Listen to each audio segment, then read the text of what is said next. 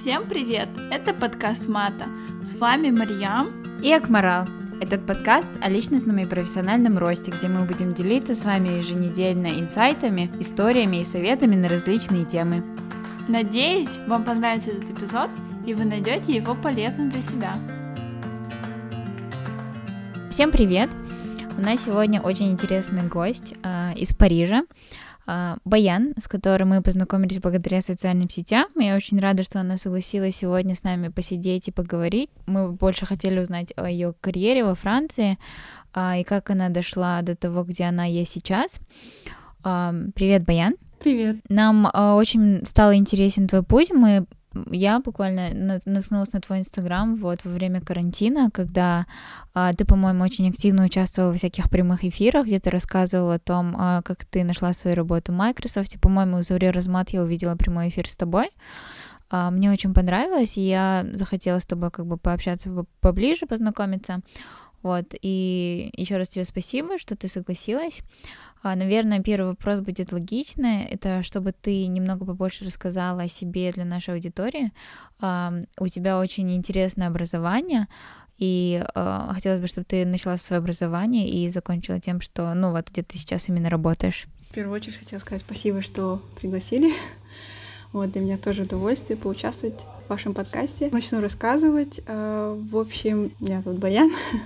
Я училась а, в Париже, то есть я начала свою учебу а, с бакалавра. Я училась в Парижской школе бизнеса, то есть, как и все студенты, поначалу я не знала, что я хочу делать, куда я пойду. И я начала с самого такого, не знаю, банального, наверное, финансов, но в то же время и самого нелегкого.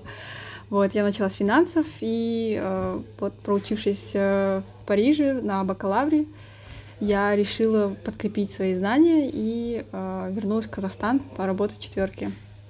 Э, после того, как я получила опыт э, в четверке, я решила продолжить учебу в магистратуре. Я поступила в Сорбону э, на, получается, как в экономический, э, на экономический факультет э, по специальности математические модели в экономике и финансах.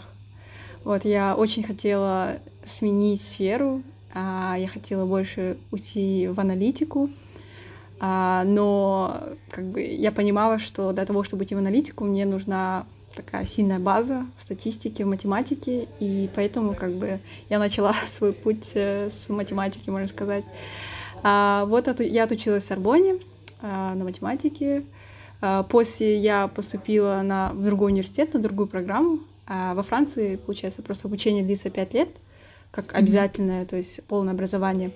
И... Это вместе с магистратурой да, или... Да, да, да, да. Mm-hmm. То есть okay. mm-hmm. бакалавр это три года и магистратура два года, то есть М1 и М2. То есть они, можно сказать, что немножко отдельными считаются. То есть mm-hmm. вот я М1 закончила в Сорбонне, М2 я поступила в университет Дофин. То есть его особо не знают э, за пределами Франции, Франции, но во Франции он считается таким один, одним из самых престижных. Э, в основном в Париже как бы его очень высоко ценят. Вот, и я поступила э, на программу, которая называется «Альтернанс». Uh, то есть uh, я, как на сегодняшний момент, я всем рассказываю об этой программе, потому что я считаю, что это, не знаю, одна из самых uh, классных возможностей, которая может быть у студентов. То есть это программа, которая, получается, как работодатель тебя принимает на работу, uh-huh. а он оплачивает твою учебу, он тебе платит зарплату, и взамен ты три дня в неделю ты работаешь. Вот, и два дня в неделю ты учишься. То есть ты одновременно получаешь образование, одновременно как ты нарабатываешь опыт. Вот. Интересно. Да, на самом деле я, я, я в полном восторге. вот, а и... ты, а, а сама ты как узнала об этой программе? То есть ты, ты делала полноценный research или тебе кто-то под, подсказал, или как? Просто я лично никогда, например, об этом не слышала. Я, честно говоря, отголосками так слышала, то mm-hmm. есть, но у меня не было таких прямых знакомых, которые учились на alternance. То есть мне все говорили, о, есть alternance, и как-то все, как-то на этом все заканчивалось. И поэтому, как бы, да, когда вот пришло время искать, то есть была такая особенность, почему вот это подтолкнуло на меня сделать research, то что вот а, когда я работала в четверке, я как бы задала себе цель, что я накоплю себе на магистратуру. Mm-hmm. Вот, и как бы я успела накопить ну, как бы сумму а, на М1, то есть и мне, по сути, хватило только на один год. То есть я хотела закончить второй, и то есть мне нужно было найти как бы способ, чтобы закончить образование. И mm-hmm. как бы альтернанс это была такая, вот я где-то слышала, что вот альтернанс, вот там можно как бы э, бесплатно учиться, что-то такое. И я начала искать, то есть вот альтернанс на английском, на французском, и в частности в той сфере, которая меня интересует. И вот я нашла в Дуфине э, программу на английском языке, вот, и, получается, я подала, как-то вот я нашла ребят в LinkedIn, которые там учились до меня, то есть я с ними связалась, с ними поговорила, и то есть они мне все сказали, давай, подавай, это очень крутая возможность. Mm-hmm. Вот, и, в общем, да, вот я отучилась так год. А, тоже один из таких классных моментов, то, что вот у моего университета очень а, сильные связи с компаниями, то есть как бы а, разные международные компании не очень ценят выпускников этого университета, и поэтому, когда вот перед тем, как начался учебный год, у нас как проводилась ярмарка, куда приходили представители разных компаний. И у нас как проводился такой интересный формат, то есть как бы ярмарка карьеры была, но в то же время как бы у нас была возможность пообщаться с представителем компании 5, 5 минут, то есть это как в формате speed-dating. То есть mm-hmm. ты приходишь, садишься к работодателю. То есть в основном это были сами менеджера, которые как себе в команду набирали. Ты приходишь, садишься, и за пять минут ты должен их убедить взять тебя на второй раунд э, на он-сайт. Вот, и получается, это был, как бы, я, честно говоря, я знала, что я хочу, но, как бы, в то же время я не очень была уверена, что как бы а как получится, если я буду привередничать, как бы это тоже ни к чему хорошему не приведет, поэтому как бы я просто пошла ко всем. Mm-hmm. Я не знаю, как бы там маркетинг, я сижу и рассказываю о маркетинге, там, не знаю, lean management, я ничего не знаю о lean management, но я смогла их как-то вот, не знаю, очаровать, э, чтобы они меня позвали, вот, и в целом где-то у меня вышло, не знаю, по-моему, 8 компаний, э, куда я как бы ездила на интервью, то есть это были как банк, Societe Generale, Air France, Microsoft позвали, Sanofi, э, фармацевтическая, и вот как-то... Mm-hmm. И это был, на самом деле, очень интересный опыт, когда вот, э, я не знаю, я по всему городу каталась, там, не знаю, ездила, разговаривала, и вот. И в итоге, как бы, я решила остановиться на Microsoft. И mm-hmm. вот, и пока что я считаю, что это был самый такой, не знаю, классный выбор который мы И ты, получается, mm-hmm. сейчас закончила свой второй год магистратуры М2, да? И, да. То есть ты параллельно вот работала и mm-hmm. училась? Да, да. А второй год магистратуры это то же самое, ты предложаешь, да, математическое моделирование? Нет, вот второй э, курс я поменяла чуть-чуть направление, и уже как бы у меня был менеджмент. Вот. Mm-hmm. И как бы ну, тоже было немножко интересно, но, честно говоря, после математики даже было немного скучно, потому что ты когда привыкаешь, как постоянно твой мозг напрягается, ты что-то там решаешь, сидишь, что после этого... Я как математик, я тебя тоже понимаю. Да. А почему, почему ты ушла с математики?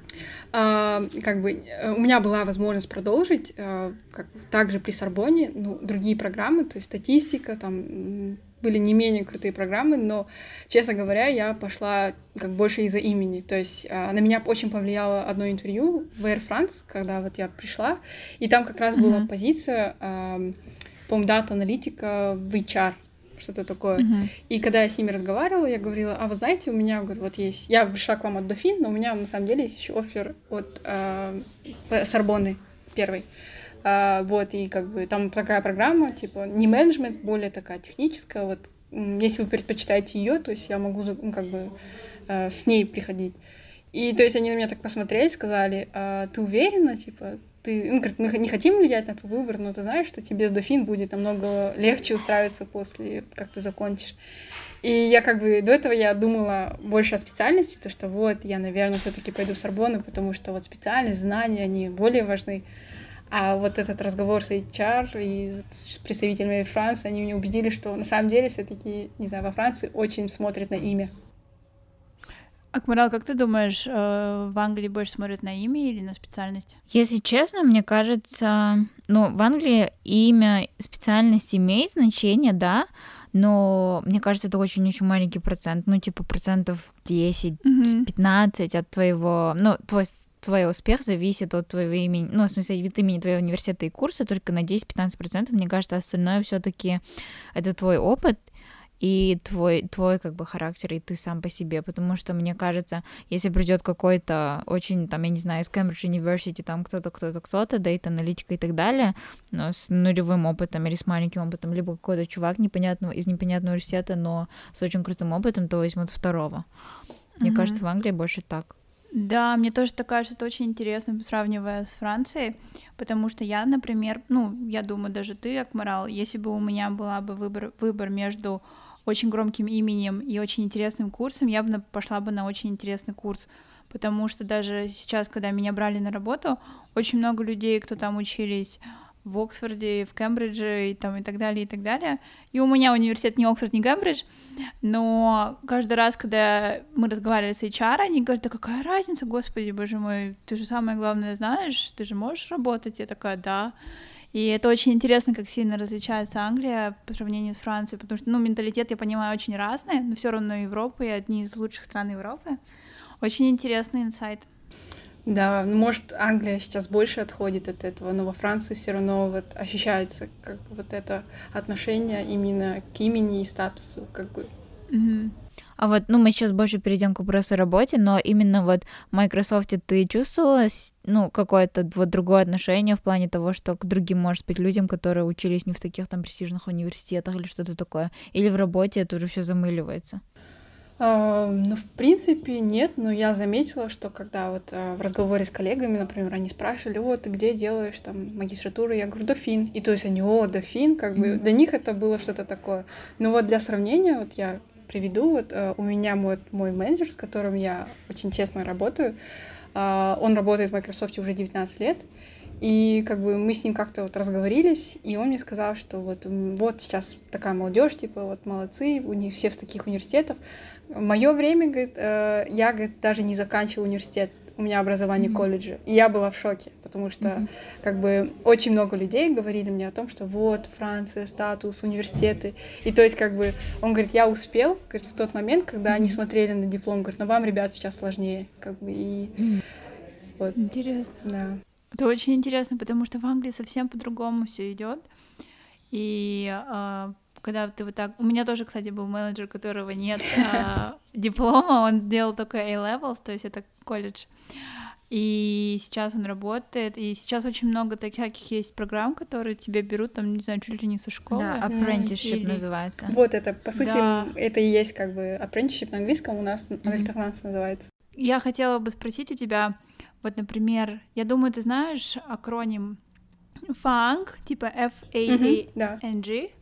А, почему, например, скажи, пожалуйста, лично твое мнение, а, ты бы хотела бы работать там, в этом, как бы в группе этих Facebook, Apple, Amazon, Netflix и Google или Microsoft? Вот если у тебя были бы оферы везде. А, я бы попробовала что-то другое. Как бы мне очень интересно.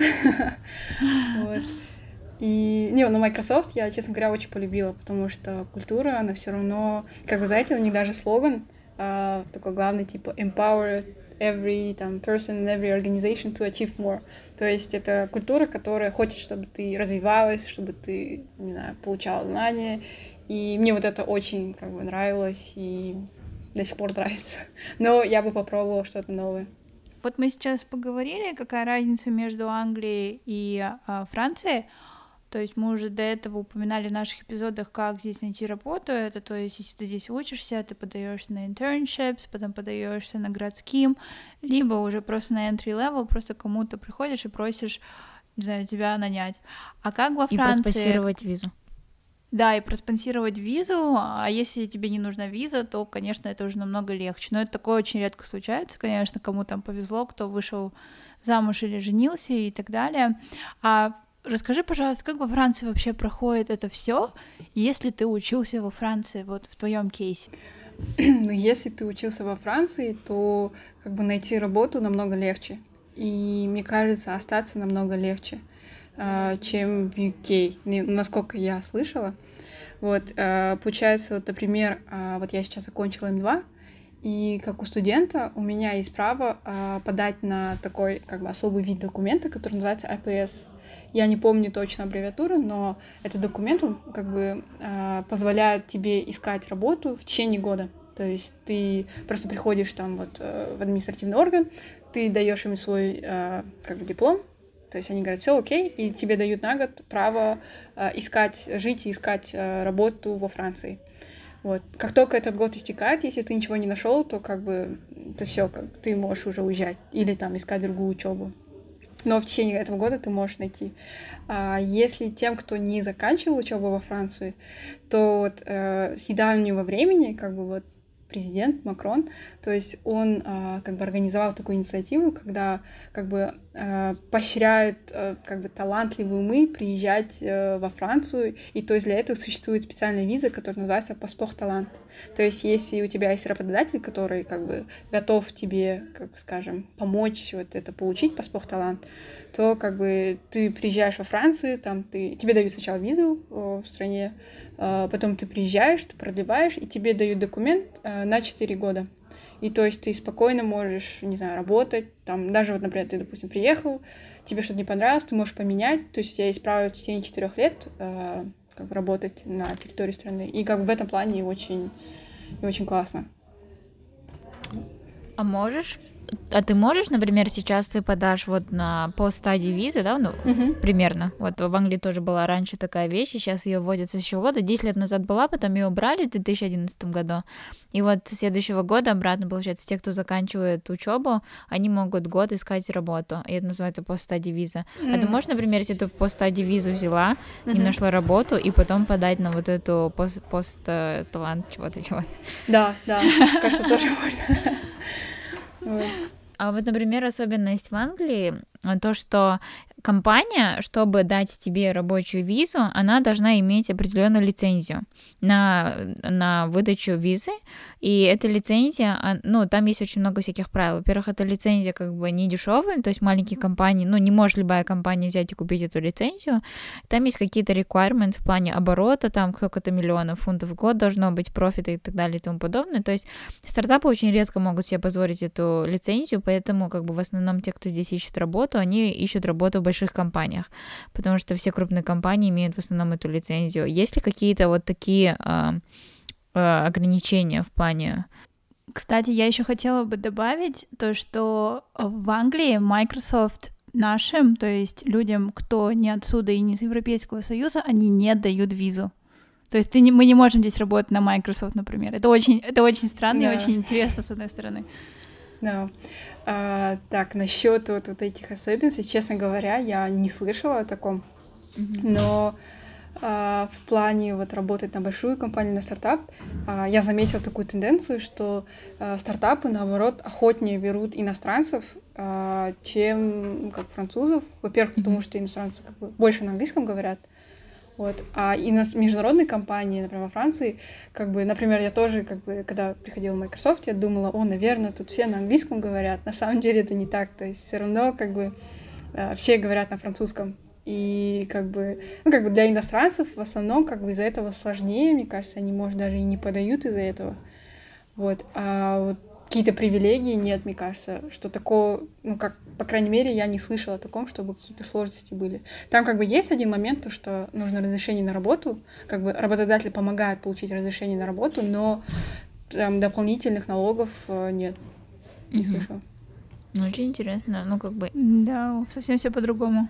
Ну, звучит как будто, ну, на самом деле звучит не очень сложно. Ну, в принципе, да, как бы. Если, да, если ты за время, пока учился, выучил хорошо язык, там нашел работу, mm-hmm. то как бы здесь очень много ребят, которые уже работают постоянно. Есть даже ребята, mm-hmm. которые, не знаю, до сих пор не знают французский, и как бы на английском им до сих пор комфортно, и то есть все нормально. Mm-hmm. А вот с английским языком ты только что сказала.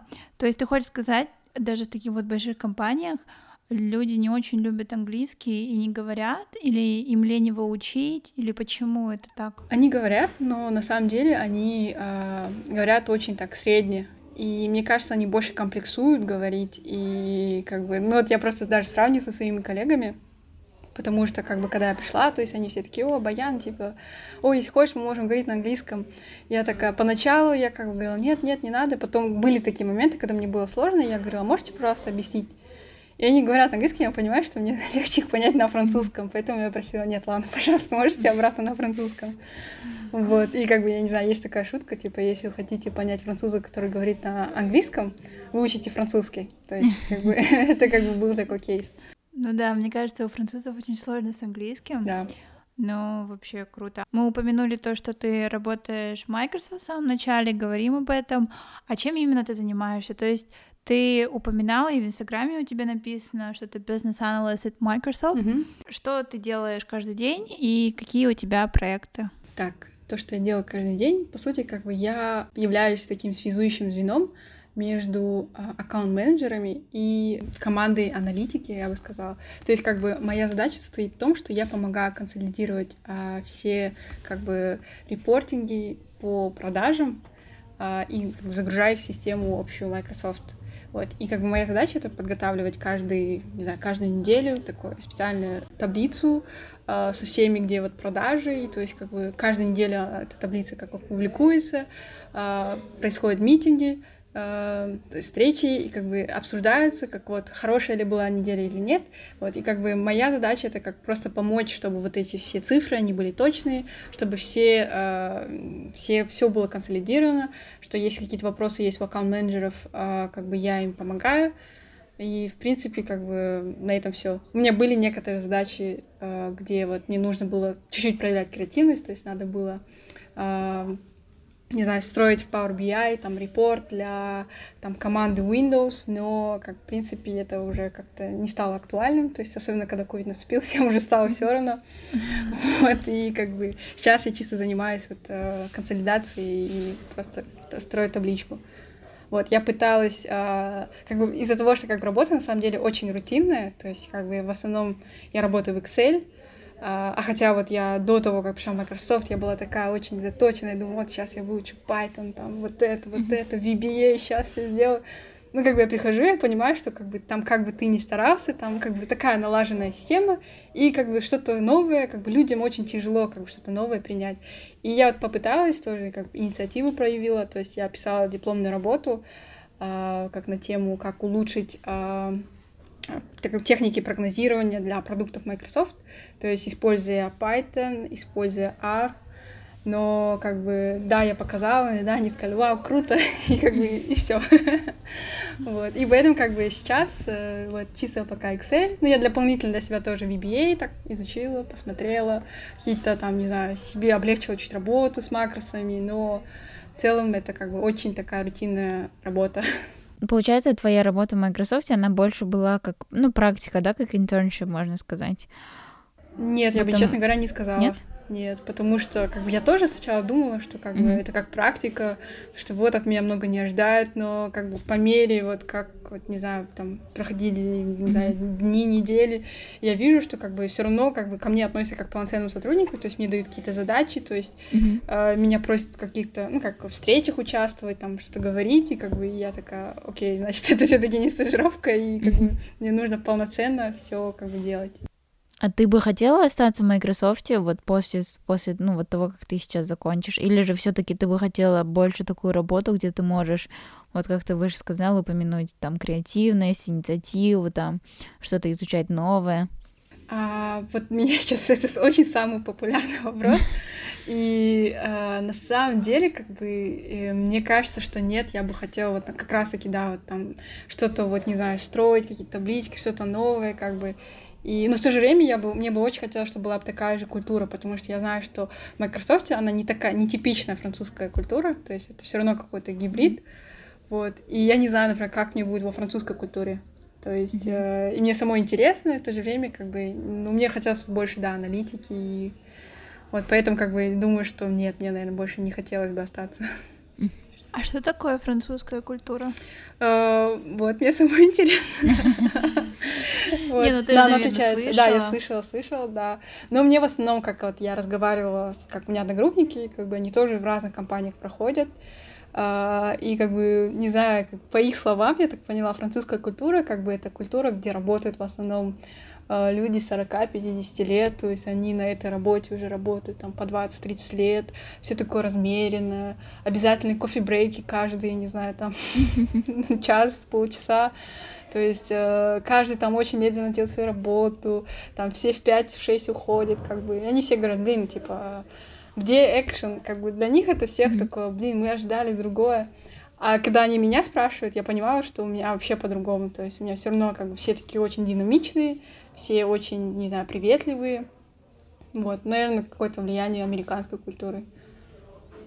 А что ты можешь вообще рассказать? Э, ну вот, ты упомянул, что тебе, в принципе, нравится. А чем тебе нравится культура Microsoft, помимо того, что, ну, это такая динамичная, динамичная атмосфера, да, а вот как там, там, не знаю, относится к работникам?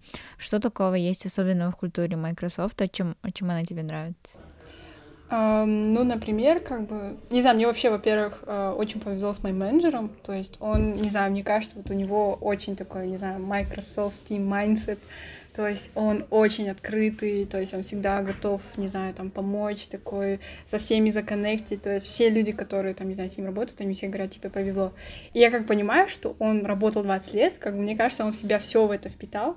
То есть, и он прям, вот я, например, помню, я его спрашивала, как-то вот у нас разговор про статью на Dell зашел, и я у него спрашивала, говорю, а вообще, говорю, вот в 2014, по-моему, Сатьян Делла пришел, я спросила, говорю, а вообще, говорю, как-то вот, я говорю, это просто Сатьян Делла пришел, да, да, на global level, как бы вообще это что-то поменялось, он такой, конечно, там, говорит, все поменялось, то есть мы сейчас больше там работаем, то есть у них очень много митингов, чтобы они пытаются, как бы, людей, чтобы они более, более, не знаю, законнектились, то есть, например, вот сейчас вот из-за ковида у нас очень все поменялось, то есть сейчас все такое больше ориентировано на того, чтобы вот несмотря на то, что все сидят дома, то есть чтобы люди все равно как бы они разговаривали друг с другом. У нас были обязательные кофе-брейки, как бы, mm-hmm. ну что вот, не знаю, там компании, группами какими-то, что вот нам HR рассылал, говорит, вот давайте там, да, несмотря там, что мы онлайн, не давайте вот как обычно будем там, не знаю, разговаривать. Какие-то after work тоже организовывались онлайн, как бы, не знаю, мне кажется, вот это, не знаю, open-mindedness, наверное, очень, mm-hmm. как бы, такое характерное.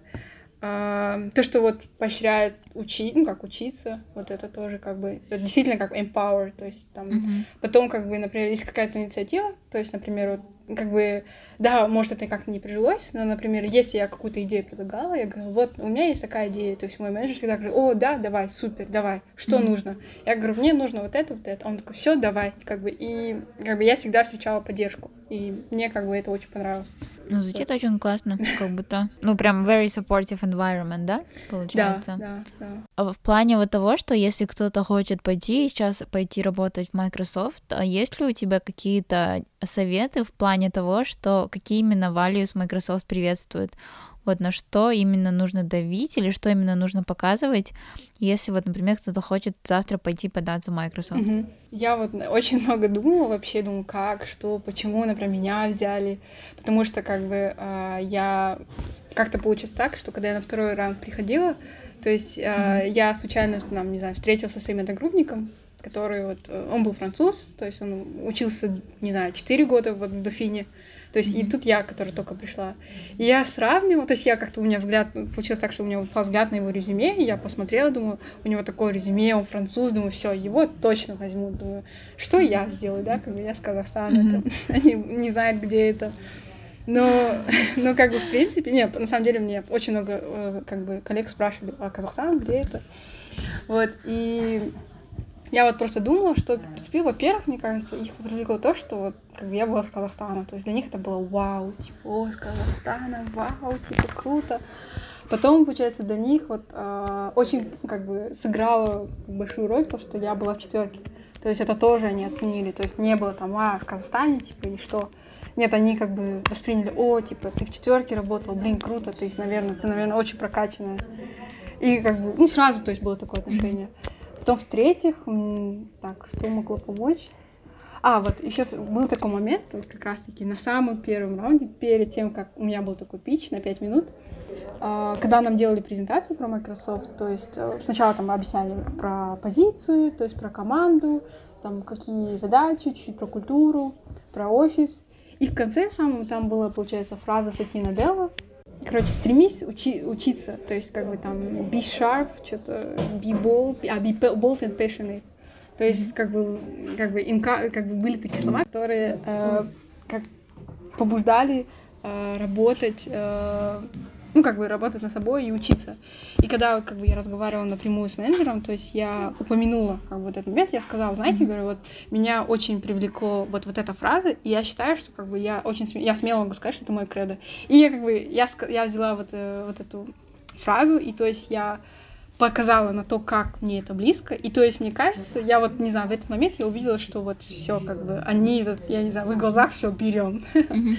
Вот. И как бы, и принципе, как мне кажется, то, что вот эта близость культуры, то, что мне была близка эта культура, то есть я, честно говоря, до этого даже не читала про Microsoft, про Сатину Делла, я так отдельно слышала, знала, что Билл Гейтс, все.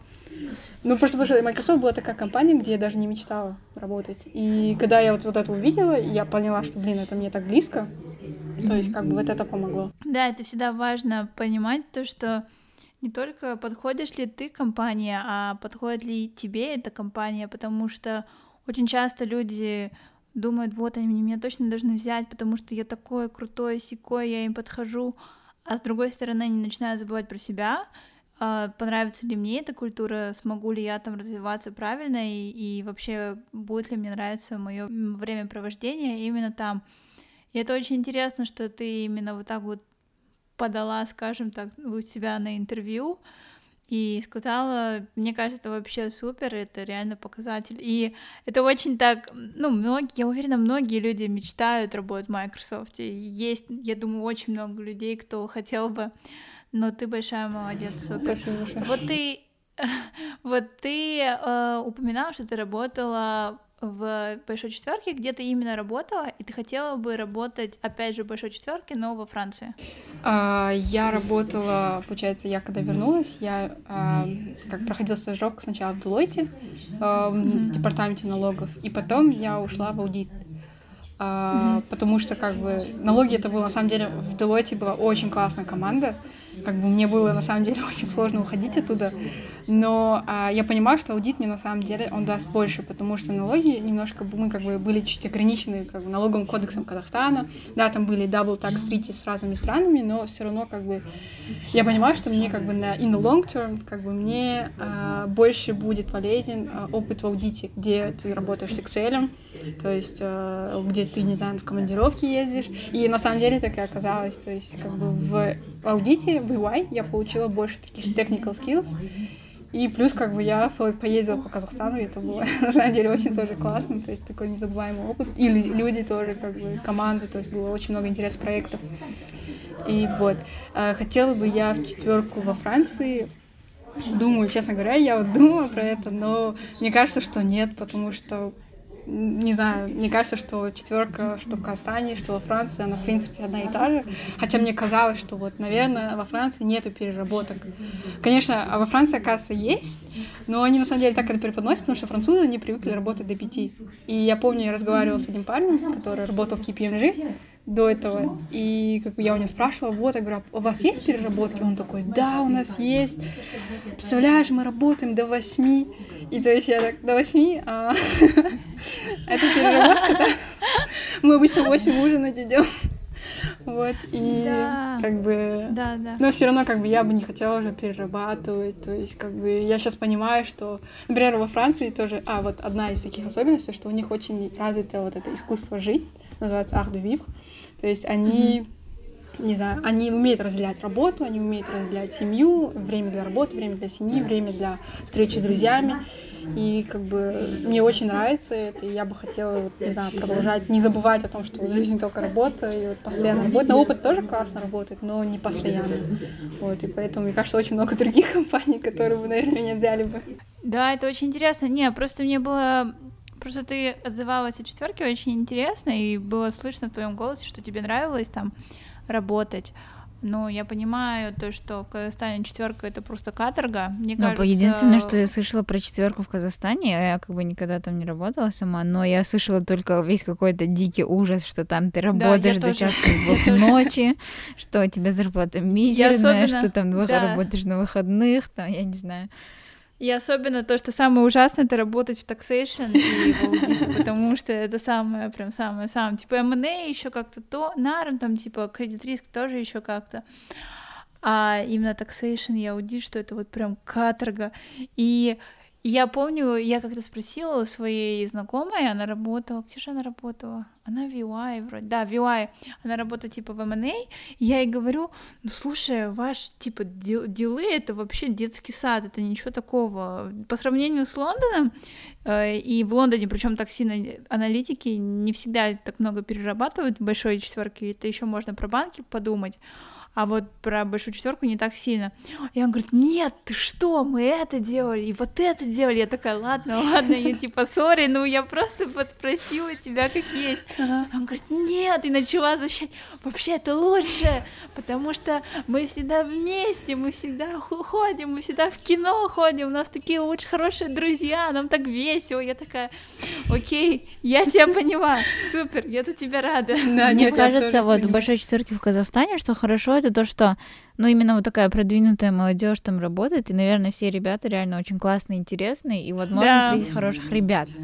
Да. да, но, честно говоря, вот э, насчет вот переработок, по идее, как бы, на самом деле мне еще очень повезло с командой, то есть у меня была такая команда в EY, то есть я, например, я очень была наслышана страшилок, особенно об EY, что это вот, не знаю, такое самое злостное место, где не стоит работать, то есть меня, например, в Делоте все отговаривали, они мне говорили, зачем, не иди туда, вот, но когда я пришла, мне очень повезло, во-первых, с командой, то есть, в принципе, ну, как бы у нас такого прям ужаса не было, вот, и, в принципе, старались им билдинги устраивать. Но вот насчет ребят, вот я не знаю, я подтверждаю, что, вот, не знаю, мне кажется, в четверку реально идут самые такие лучшие люди. И для меня это, не знаю, продолжение такой молодости было, студенческого времени.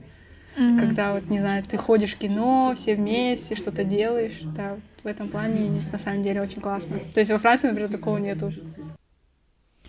Да, во Франции здесь, и здесь такого сильно нету, ты такого очень редко встретишь.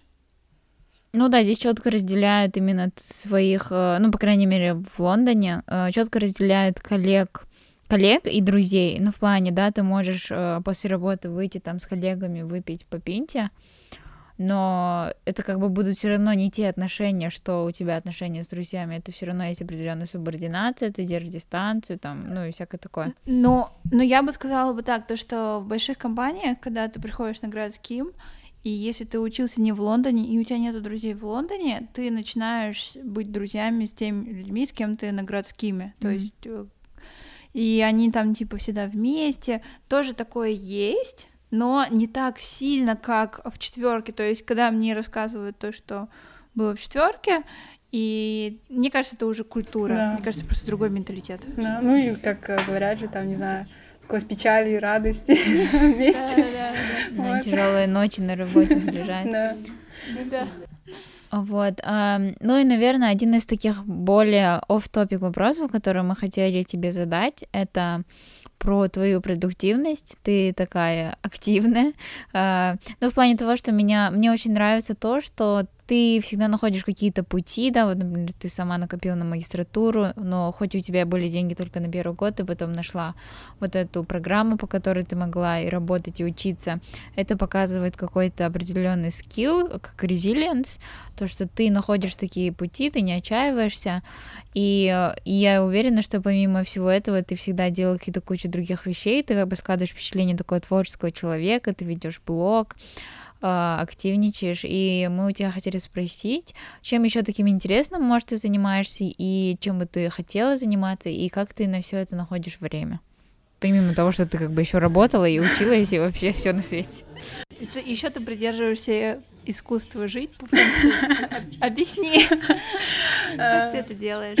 Не знаю, на самом деле, вот э, я когда вот, не знаю, думала тоже вот management, skills, по идее, как бы я на самом деле еще до сих пор сама в поиске, вот как вот балансировать, потому что не знаю, как бы иногда, мне кажется, просто нужно делать мультитаскинг или там, ну, не знаю, на самом деле мне очень помогает, а, я, вот я помню просто, когда еще в EY я только пришла, у нас, не знаю, был такая, не знаю, такой чарт, то есть нам показывали, то есть как бы когда вот э, делаешь задание, бывает иногда такое, что у тебя куча таких заданий, которые, например, горят, да, или не горят, или, короче, все кажется срочным, например, все 10 заданий, все кажутся срочным.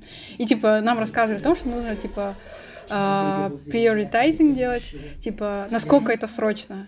И как бы, если это супер срочно, то тогда ты делаешь это первым, даже если все кажется супер срочным. И как бы, не знаю, у меня иногда такое было, что когда вот э, я, например, тоже разрывалась, у меня до сих пор иногда бывает, что разрываюсь, как бы я всегда просто думаю, насколько это срочно, вот не знаю, до завтра это дотерпит, думаю, да, нет, все, если нет, все, я делаю сейчас там. И вот, ну, на самом деле, не знаю, секрет никаких нет. Э, просто так делаешь все интуитивно. Просто где-то, не знаю, лишний раз не гуляешь, не выходишь. И... Но в то же время, как бы, тоже... поешь. Да, но в то же время нет, это выходить тоже важно. Потому что раньше, если, вот, не знаю, когда там, не знаю, молодые годы позволяли, да, то есть ты мог там на автомате, там, не знаю, не спать, не есть, вот все делать. Сейчас ты как бы ты уже просто прислушиваешься и, не знаю, делаешь, например, там, хочешь ты это делать или не хочешь. Я не знаю, вот в Microsoft просто вот как раз именно в этом году э, очень, не знаю, нам, у нас рассылка была, которая вот была посвящена как раз mental health. И я начала замечать то, что очень часто, вот, не знаю, везде как-то это начало всплывать, не знаю, все активно начали об этом говорить. И вот я начала, не знаю, больше просто вот уделять внимание этому, как бы действительно делать какие-то такие вещи, которые приносят удовольствие, делать что-то для удовольствия, и, не знаю, не стараться там себя загонять там под какие-то эти, там, если что-то не получается, не быть слишком требовательным, потому что потом ты как-то все больше и больше недовольствуешься этим, и потом так и вырабатывается синдром вот самозванца, который на самом деле очень тоже распространенный. Mm-hmm.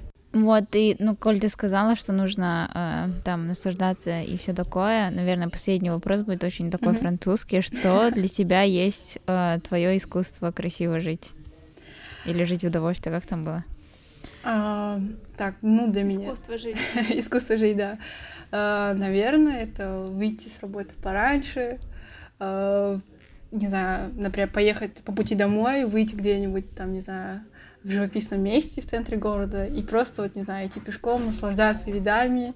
Вот для меня это такое своего рода, не знаю, искусство жить, когда ты, не знаю, такой стараешься э, так скажем, запечатлеть этот момент, чтобы чуть-чуть такое время приостановилось, и ты мог действительно насладиться, думаешь, вау, там, я живу в Париже, типа, блин, так красиво. И вот, э, не знаю, вот мне кажется, вот это. Как бы меня, например, это, это, меня этому больше научила даже сестренка, чем, не знаю, вот, как бы все об этом говорили, французы, да, там вот mm-hmm. надо жить, там искусство, там вот это.